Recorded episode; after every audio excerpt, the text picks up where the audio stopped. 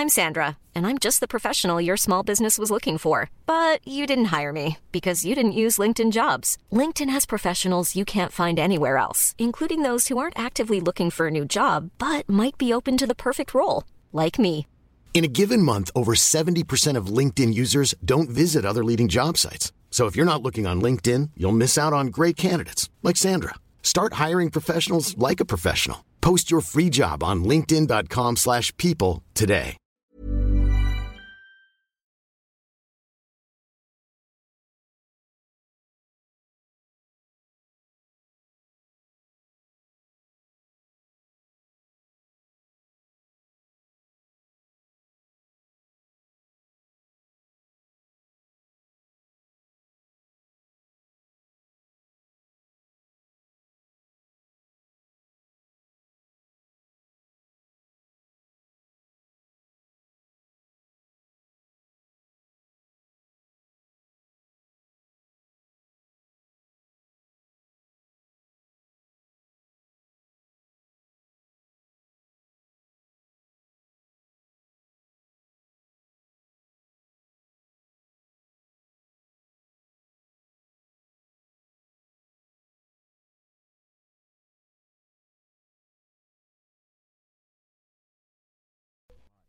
Hello, welcome back to Fan Park Live. I'm Terry Fleur, joined by Ranty today from Footy Says.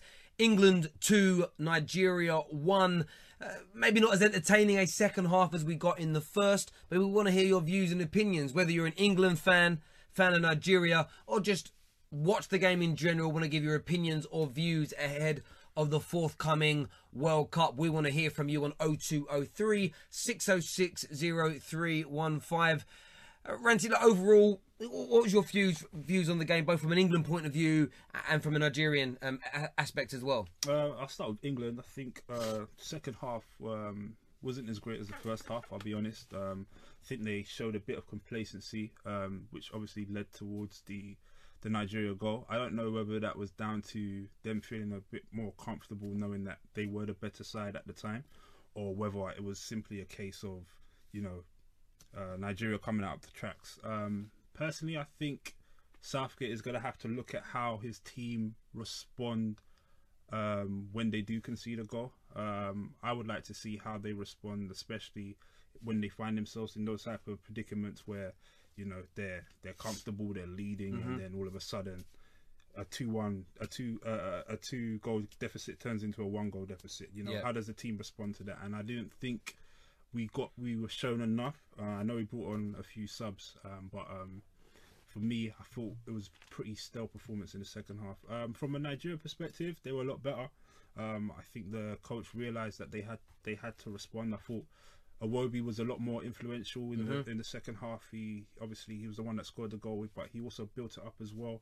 The subs, the Musas, the Iheanachos, he holds up the ball a lot better than Igala. So for me, I think there were signs that Nigeria can play a progressive style of football. I don't think that's going to be enough for them to progress further than England in the tournament, but the signs were promising. I'm sure the people that were at the game would have enjoyed that goal, especially those who have travelled to Wembley today. But yeah, all in all, I was impressed with England in terms of how they approached the game in the first half, but I wasn't that impressed in the second half. I think Southgate will definitely look into that. Yeah, I think so. I think your analysis is spot on.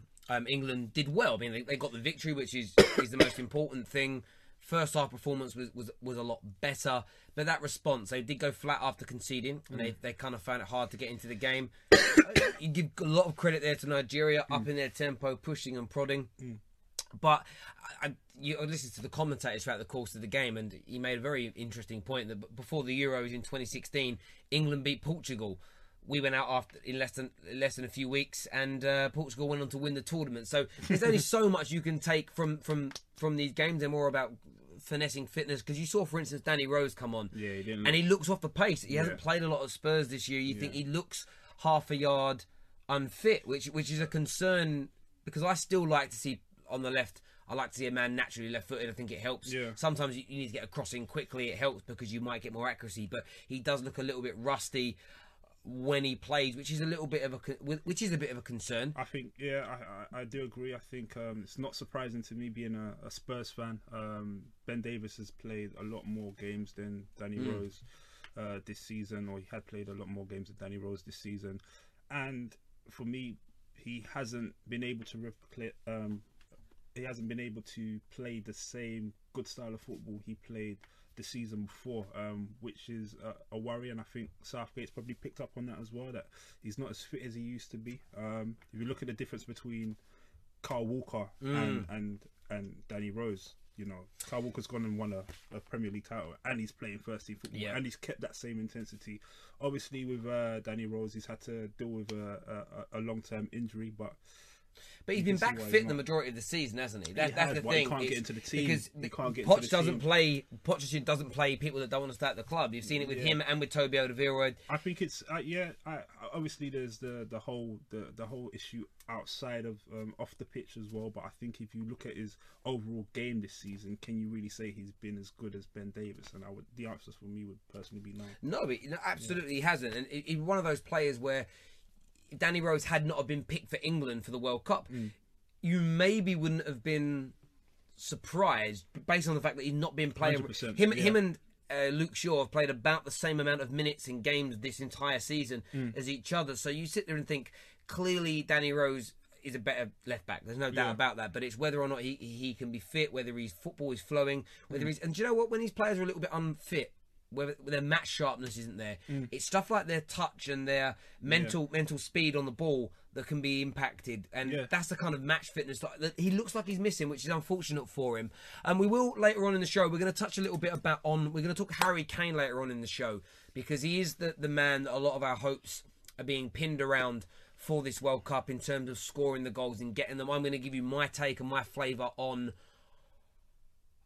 what I want to happen for him, and what I hope that the English press and the English sort of fan base don't go and do to Harry Kane should he fail to deliver. Also going to touch a little bit later on why you support who you decide to support. So you may be born in England but may not support them. You may have moved to this country when you were younger but don't support England. I really want to hear some people's views and opinions on the country they support and why it differs for many, many people. And I'd just like to just tackle that a little bit. But we're ready to take some of your calls now on England's game versus Nigeria. I believe we have an Arsenal fan on the line that's coming through. Hello, welcome to Fan Park Live. What's your name? My name is Shah. Shah? Yeah. Yeah, hello. Yeah, I just want to say, typical England again, fucking shit game. Boring, nothing good about it. And nothing to look forward to for the World Cup. So nothing about the whole 90 minutes today. There was no entertaining factor, no good football, no good movement. You saw nothing. No urgency, no movement, just lack of ideas. Everything was nothing good about it today. Okay, so I mean, look, instantly lack of ideas. We look at the second half, which wasn't as good as the first, no doubt. Lack of ideas. Delph's ball over the top for Rashford's header. That looked like a pretty good idea. And the movement in the first half, I thought, was brilliant. It was phenomenal. Well, I thought Sterling in behind. I think we're a bit crap in the final third. Defensively, I think we're there. We were right at the top with all the good teams. So in the final third, it's just like they just have no ideas. Like, at times, yeah, they might be, but that overall, I don't really see. I think they're just so boring to watch. They don't excite me when I watch them. Like something like that. Okay. Look, what are you expecting? What are you expecting from this England team? Because you seem disappointed in what you've seen. Like, is there an expectation you have for them going into this World Cup? What's that? I think they'll scrape it through the groups, back to 16, and they'll go out. And I wouldn't be surprised by that, because it's just typical England. Every fan gets hyped before the tournament that they'll go on a couple of results. Then when it comes to it, they'll bottle it. They'll bottle jobs. Fair enough. Look, appreciate your call. Go on. Can I say one more thing? Yep. I'm telling you, they will regret the decision not to pick Jack Wilshere. They will regret that. Are you an Arsenal fan on the line by any chance? It all makes sense now. It all makes sense now. But not just Jack Wilshere, like anyone, like even Adam Lallana, Wilshere. Do you feel like you're a little bit... because you're the first person I've heard, whether it be fan or professional pundit, say that defensively we look as good as everybody else, but going forward we don't. Everybody else I've spoken to says going forward's pretty decent. It's defensively where we've got the problems. It feels a little bit Jack Wilshere supporting, a bit salty. Your opinion? No, I feel like the midfielders, like no creativity in the midfield. Like they're all just passing sideways. It's all boring. Like in the World Cup, you're gonna have to need this, and they will regret that. Because look at like I think that was more of the case in the second half. They looked pretty attacking in the first half. That's where their two goals came. Like, it's like they're all just like 5% like John Henderson. Like there's nothing from that. There's nothing. He hasn't got anything about him. He didn't play. Like, do you support England or do you support Jack Wilshere? I'm confused. I support England. Like, I agree with the Wilshere. Like, I'm not angry that they didn't take him. Because I understand why they didn't take him. It's like, but then why, if you understand why they didn't take him, why are they going to regret it? If they had someone like Chamberlain instead, but he's injured. Like, but he's injured. Completely, I would agree with it. But then, like, because they haven't got anyone else who's like Chamberlain's that got that creativity in him, so they'll obviously regret it. Is this about the game or England in general? Because Henderson didn't play. It's just like the only Lingard played all right, to be honest. Okay. Yeah, mate. Really appreciate your call. We've got some more people to get to. Thank you. I just think he's unhappy that Jack Wilshere didn't get picked. Clearly, when he threw that comment out, I was like, should have cottoned on sooner, but. England, they weren't that bad.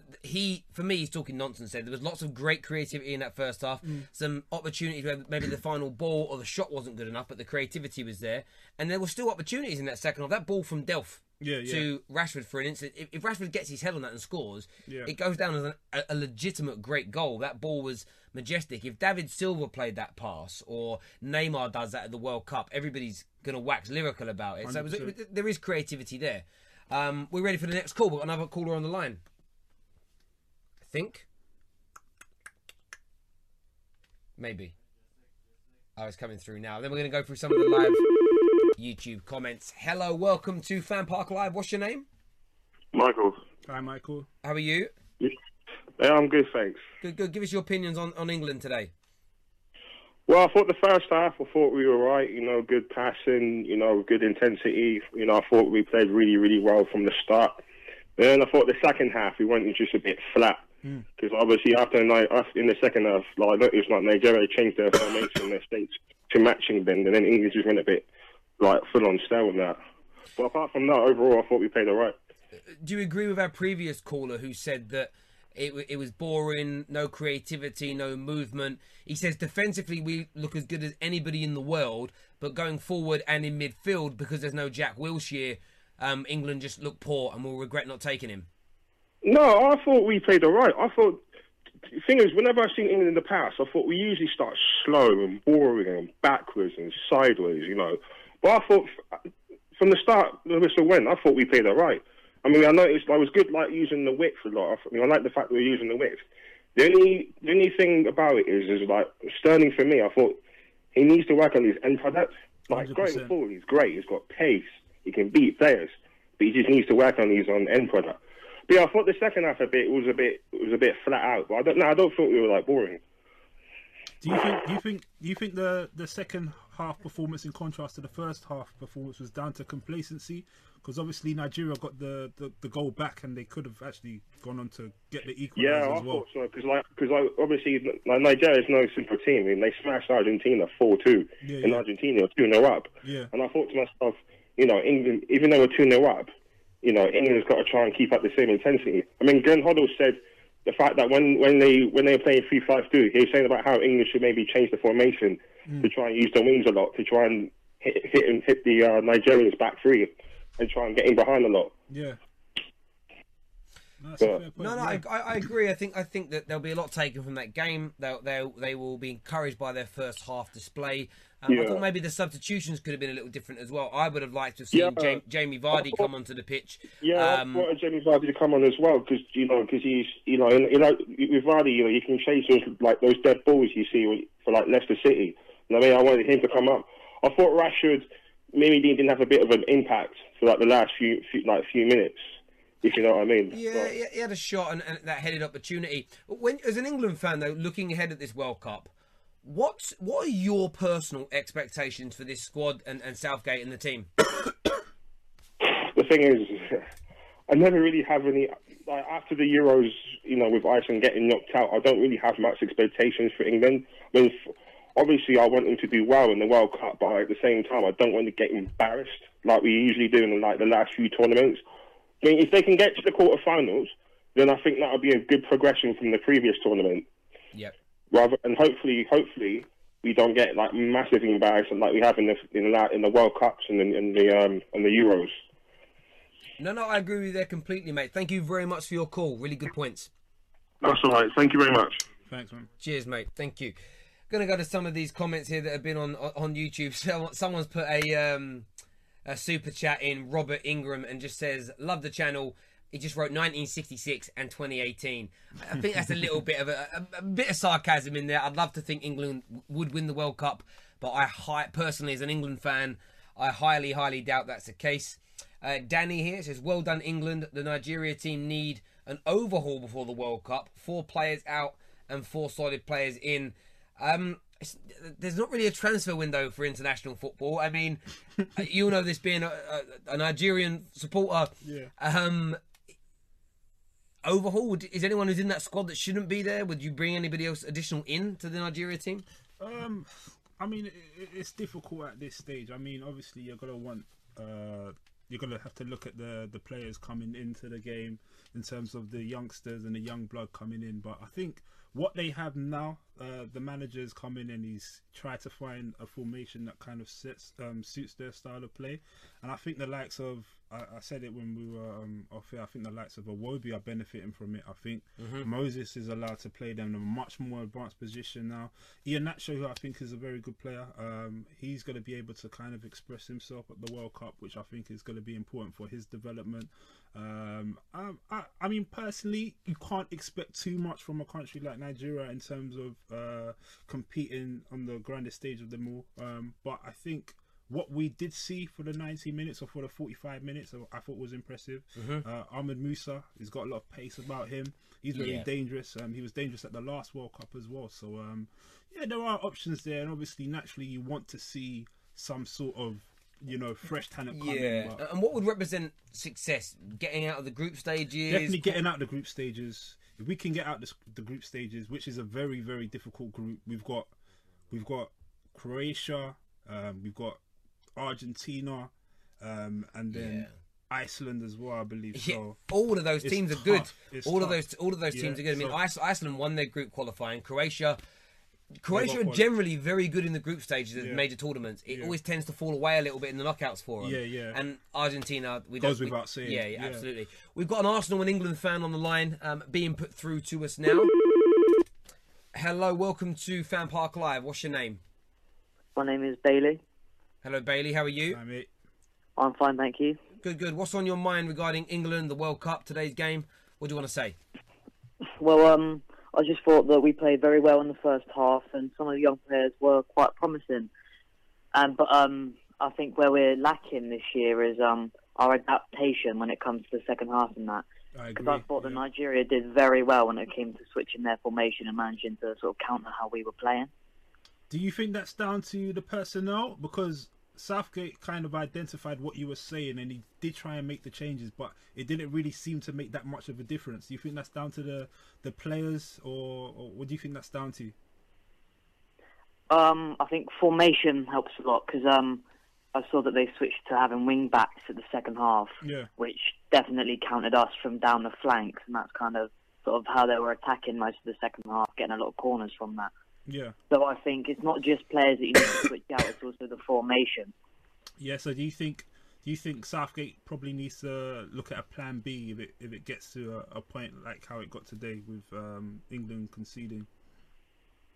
Yeah, definitely, and especially saying we're conceding to a team like Nigeria, teams like Germany, and especially Belgium in our group. They'll probably have a lot more sort of like ways to switch it round and probably contort England. Which is true, that they will have that. And I think the one thing that helps a team like England when you're playing with all due respect, a team like Tunisia or Nigeria, these teams are good, solid international sides, but they don't have the depth and quality that a Belgium has. That you know, Belgium and Germany, Brazil, Argentina, they have strength in depth.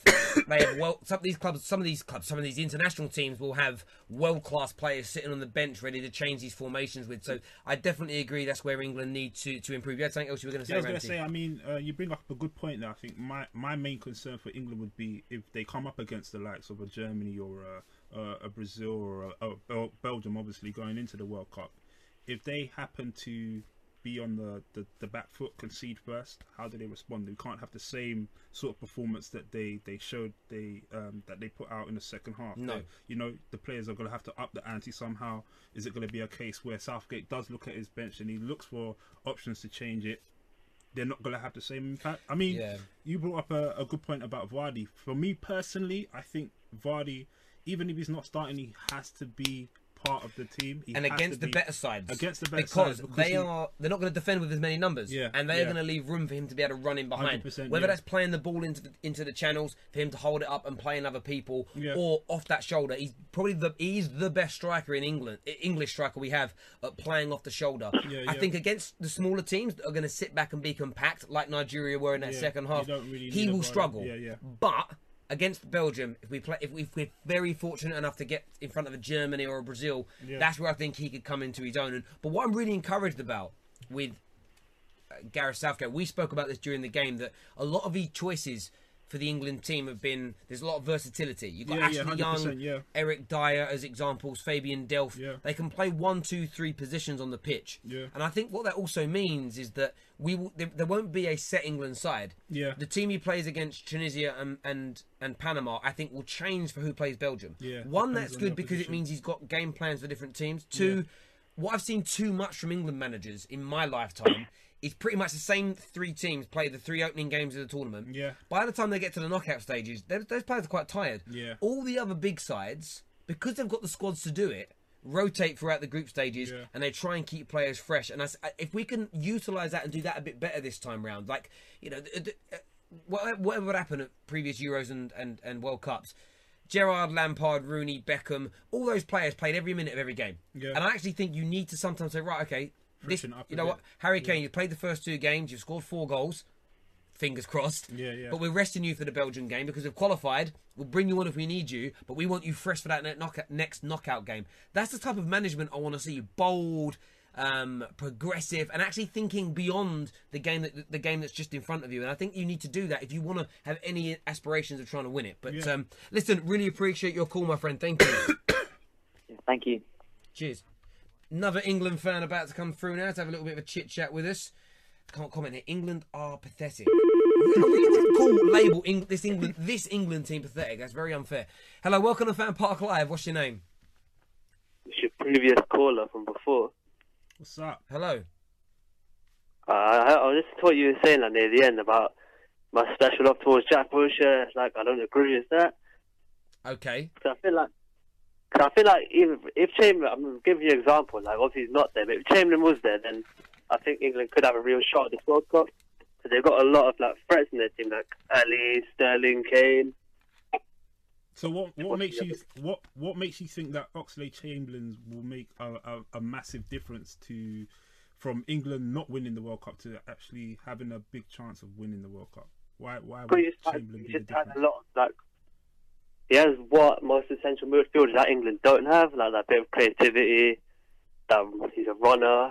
Like I don't see anyone else in England central midfield doing that. Like maybe apart from Jesse Lingard, but the rest are just like.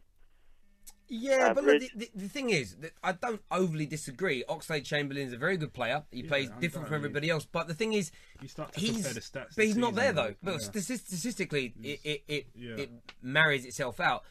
But we can't take him. So there's almost, you know, I'd love to be able to still pick David Beckham. I'd love to be able to pick Sir Stanley Matthews. But God rest his soul, he's dead.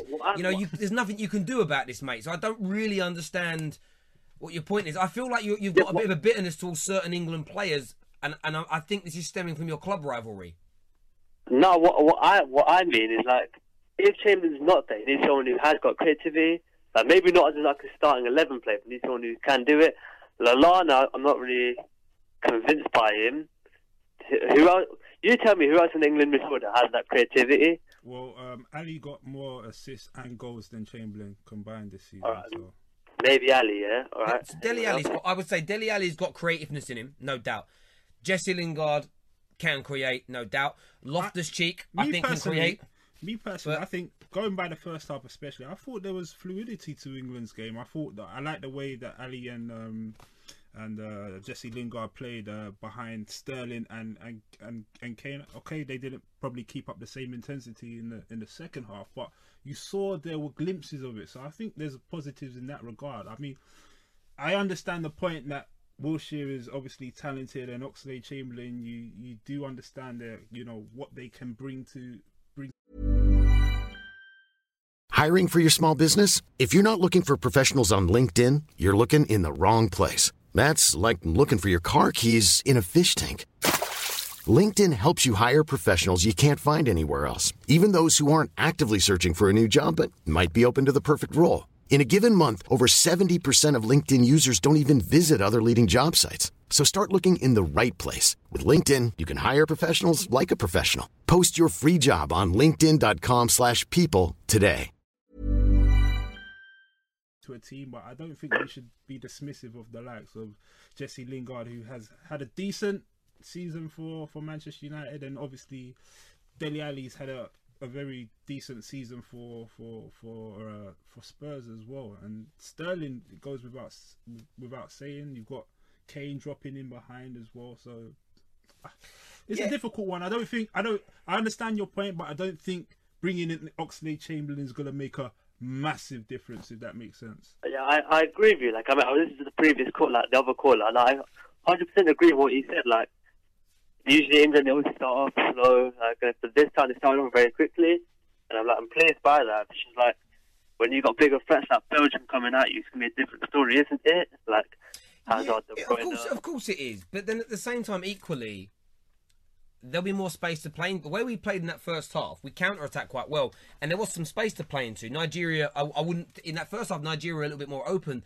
than in the second. There's also the element of when you play Belgium, when you play these bigger sides, they will give you a bit more time and space to play football, because they want to. They actually want to encourage you to open up so they can... 100%. What you're going to see different when England go up against a bigger team, you're going to see what we've done in previous friendlies against the likes of Brazil, as an example. We will sit back and we will... I'll throw the threes out there because it's fashionable. We will park the bus and try and counter. So it becomes a very different game. If England go toe-to-toe with Spain, Brazil or Germany, we will get spanked because we're not as good as them as a collective, and we don't have pound for pound, we're not strong, and we're not as good as a collective yet. That's simple, fundamental fact as far as I'm concerned. Yeah. So we need to adapt to that game. So look, I think there is enough creativity in this team. There's enough quality. There's goal scorers. There's good wide men, good crosses of the ball. There is enough quality for us to, if we click and if we perform well, there is enough in this England team to... we won't easily beat Panama and Tunisia, but I think we can beat them. To say it's going to be easy is ridiculous. That should get us through into the knockout stages. It's not FIFA, man. You have to approach each game tactically. I completely agree with that. Just like... I don't really see anything from this attack, though. I'm not encouraged by it. No, I saw a lot from the attack, even if it was within the first half. I've already said defensively, I think we're up there with everyone else. The defence actually is on point. I won't even lie to you. Going into that tournament, I think if anything is going to get exposed in that tournament, it will be our defence. Yeah. Only because we're playing three at the back. That's just my own personal opinion on that. Because I think it's dangerous to play three at the back in a World Cup where you come up against the likes of Belgium, potentially a Germany or a Brazil, who can open you up with ease, with complete ease. Yep. Because I admit, when Southgate started playing Kyle Walker in the back three, I was having a go at him. But to be honest with you, I think he's got a real gem there, and Kyle Walker's been all right there, to be honest. Mm. Yeah. Mate, really appreciate you coming back on the air. Appreciate your call. Thank you. Cheers. We're going to move this conversation on a little bit. We're going to talk a little bit about Harry Kane now, actually. We spoke about the attacking prowess, and I know you're a Spurs fan as well, so a man very close to your heart. I rate Harry Kane massively. Yeah. I do refer to him as, I think he's the best out-and-out number 9 striker in world football right now. I don't think there is a better one than him. I would trust him one-on-one on goal over any other player in the world, actually. That's how much I rate Harry Kane as a striker. I have massive concerns about him going into this World Cup, though. Not him as an individual. I don't think being captain worries him. Mm. I don't think scoring goals is a concern. I think he's confident. Yeah. My issue is, when I've watched England in the last 10 to 15 years, what I have seen is this inability in games, a little bit like the guy said, to create enough opportunities. Right. And we did have a world-class striker when he was younger. He petered out towards the end, but we had a world-class striker and attacker in Wayne Rooney. Yeah. Not for me as prolific a goal scorer as Harry Kane, not as good a finisher, but a very good top-class, world-class at times all-round player. What I hope doesn't happen to Harry Kane in this tournament is that we freeze, don't help create the chances for him, and then he walks away with one or no goals. And the reason I say that is because Harry Kane right now is the pillar of hope. And we saw that it was around Rooney's neck for a long time. Before that, it was around David Beckham's neck as an example. And what I don't want to end up happening to Harry Kane is for England to fail and for him to leave the tournament as the scapegoat. Do you get where I'm coming from? Because I've seen it happen too often to English players where we love them, we rave about them. You know, 13 goals in 24 England games he's got. I know he was at the Euros, but he was still kind of on the fringes then, as an example. He now goes into this tournament as the main man. Yeah. And my honest, fervent hope is that we can actually create the chances and the opportunities in this tournament for Harry Kane. In terms of when you look at him in this England setup, we want your calls on this, by the way, on 0203 606 0315. How is Harry Kane going to do? Is he prepped for Harry Kane conversation? I'll chat with him for it. Okay, so we'll go into him on that. We'll take the call and then we'll come to your opinions. Sure, we're going to talk about Harry Kane and what he's going to do at this World Cup. Hello, welcome to Fan Park Live. What's your name? Hey, Diego. Hello, Diego. Yes, we're talking about Harry Kane now in terms of, as an England fan, what are you expecting from him at this World Cup and what do you think he'll deliver? Well, I think personally he's the best striker in the world, the best nine, the best finisher. I think there's no one that can finish better than him in a 1-1 situation against a keeper. So when it comes to watching him, as I've just sort of sat here and said, my concern is that England as a team collectively freeze. He doesn't get given the opportunities to score goals. And I'm worried about the English fans and I'm worried about the English media turning on Harry Kane in the same way they did with Wayne Rooney if he doesn't perform or if he doesn't get the support from his colleagues in performing. Do you think there's a risk that this could happen? Because we do regard him as being one of the, or if not the best striker in the world. I do, because he has, well, I think actually not that much, because I think England in this World Cup, personally, I think they don't have the amount of pressure they have had in last tournaments, because we have expected a lot from them and they haven't delivered. So maybe this one, I don't think the expectations are so high. So I think they don't have that pressure. I think they have nothing to lose. And that's why I think they took Loftus-Cheek and Alexander-Arnold, because they're young players that have no fear.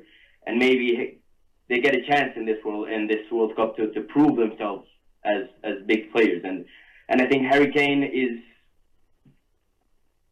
Well, if he doesn't I don't know, appear or score goals, I think anyways he's still gonna have the fame of the best striker in the world. The point is, I don't see this World Cup affecting him anyway, because I don't think this is gonna affect him in any way if he doesn't deliver, because I think he doesn't have the amount of pressure that Rooney had. Fair enough. Thank you very much. And in terms of England, we'll just touch on that. How do you think they'll do at this World Cup, in your opinion? I think actually if they play with the guts and if they're brave enough to play, because Belgium, you see, I just saw the lineup against the game against Portugal today. It's insane. Like the quality of players they have in every position, it's amazing. So if we play a good football with guts and nice touching and movement as we had in this game in the first half, which I was very, very pleased to see Lingard and Dele Alli playing together so well. I think we actually have a chance to get further than we have before. Mate, Diego, thank you very much for your call. Really appreciate it. Thank you. Yeah. Top man. So, oh, sorry. So, look, from your point of view, we've touched on Harry Kane here. How do you think he's going to do at this World Cup? I guess it's very... It's hard to say, only because I think it depends on the players around him. I think we saw in the first half today that he linked up very well with the likes of Sterling and Dele Alli, who he knows very well as well.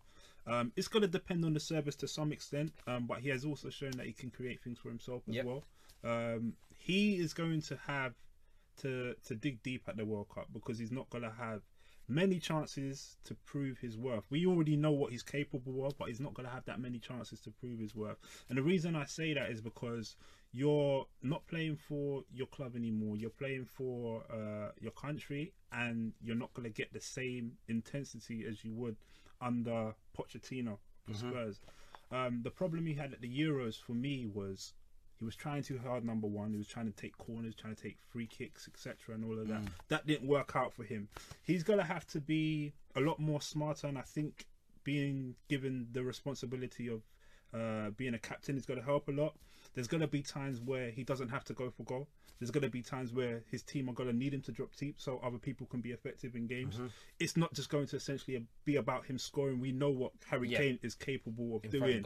We know what he's capable of doing, but he has going to have to show. He is going to have to show an element of maturity which his team are going to have to rely on a lot. Of course, we're going to want him to get the goals. We want him to be on the end of things, but it's not always going to work out for him. It's about how he responds to that. Yeah, and I think how he responds to it's important, of course. Yeah. But I think the way the fans and the media do it, because I often feel there's not as much pressure on this England squad as the previous 3 or 4 World Cups, for instance, we've gone to. And Rooney's been the man. You know, he burst onto the scene at 15, and he was going to be Pele. He was going to make England win a World Cup. And what I'm happy with is that we're not saying that about Harry Kane. He's going to make us win a World Cup, because I don't want to see us destroy another top talent by burdening them with pressure and then throwing him off the edge of a cliff if he only walks away with 1 goal. And I do worry, because the English press love to do that. And English fans, especially if they're Gooners or they don't really like Spurs. Liverpool fans might go for him this year because there's been that beef this year. I think they do that in this country. No, I agree. Yeah, I think for Harry Kane, I think we live in an era now where, you know, social media is so predominant, and a lot of people now, they have affiliation with their club. So regardless of who the player represents for his country, if he plays for an opposing team, you want him to do bad to some extent. Unfortunately, that's just the way it is now. So as you rightfully said, the likes of Liverpool, obviously, they've had some sort of imaginary rivalry with Spurs fans for some reason this season, even though we finished above them and didn't mention too much about it. Obviously, you've got Arsenal fans as well. I think that was the Mo Salah and Harry Kane competing for the Golden Boot. It made them... When Harry Kane got that goal that he probably didn't touch, but he said he did, they melted down over it, and there's no need. But there's no need, but it's like, I think that you'll...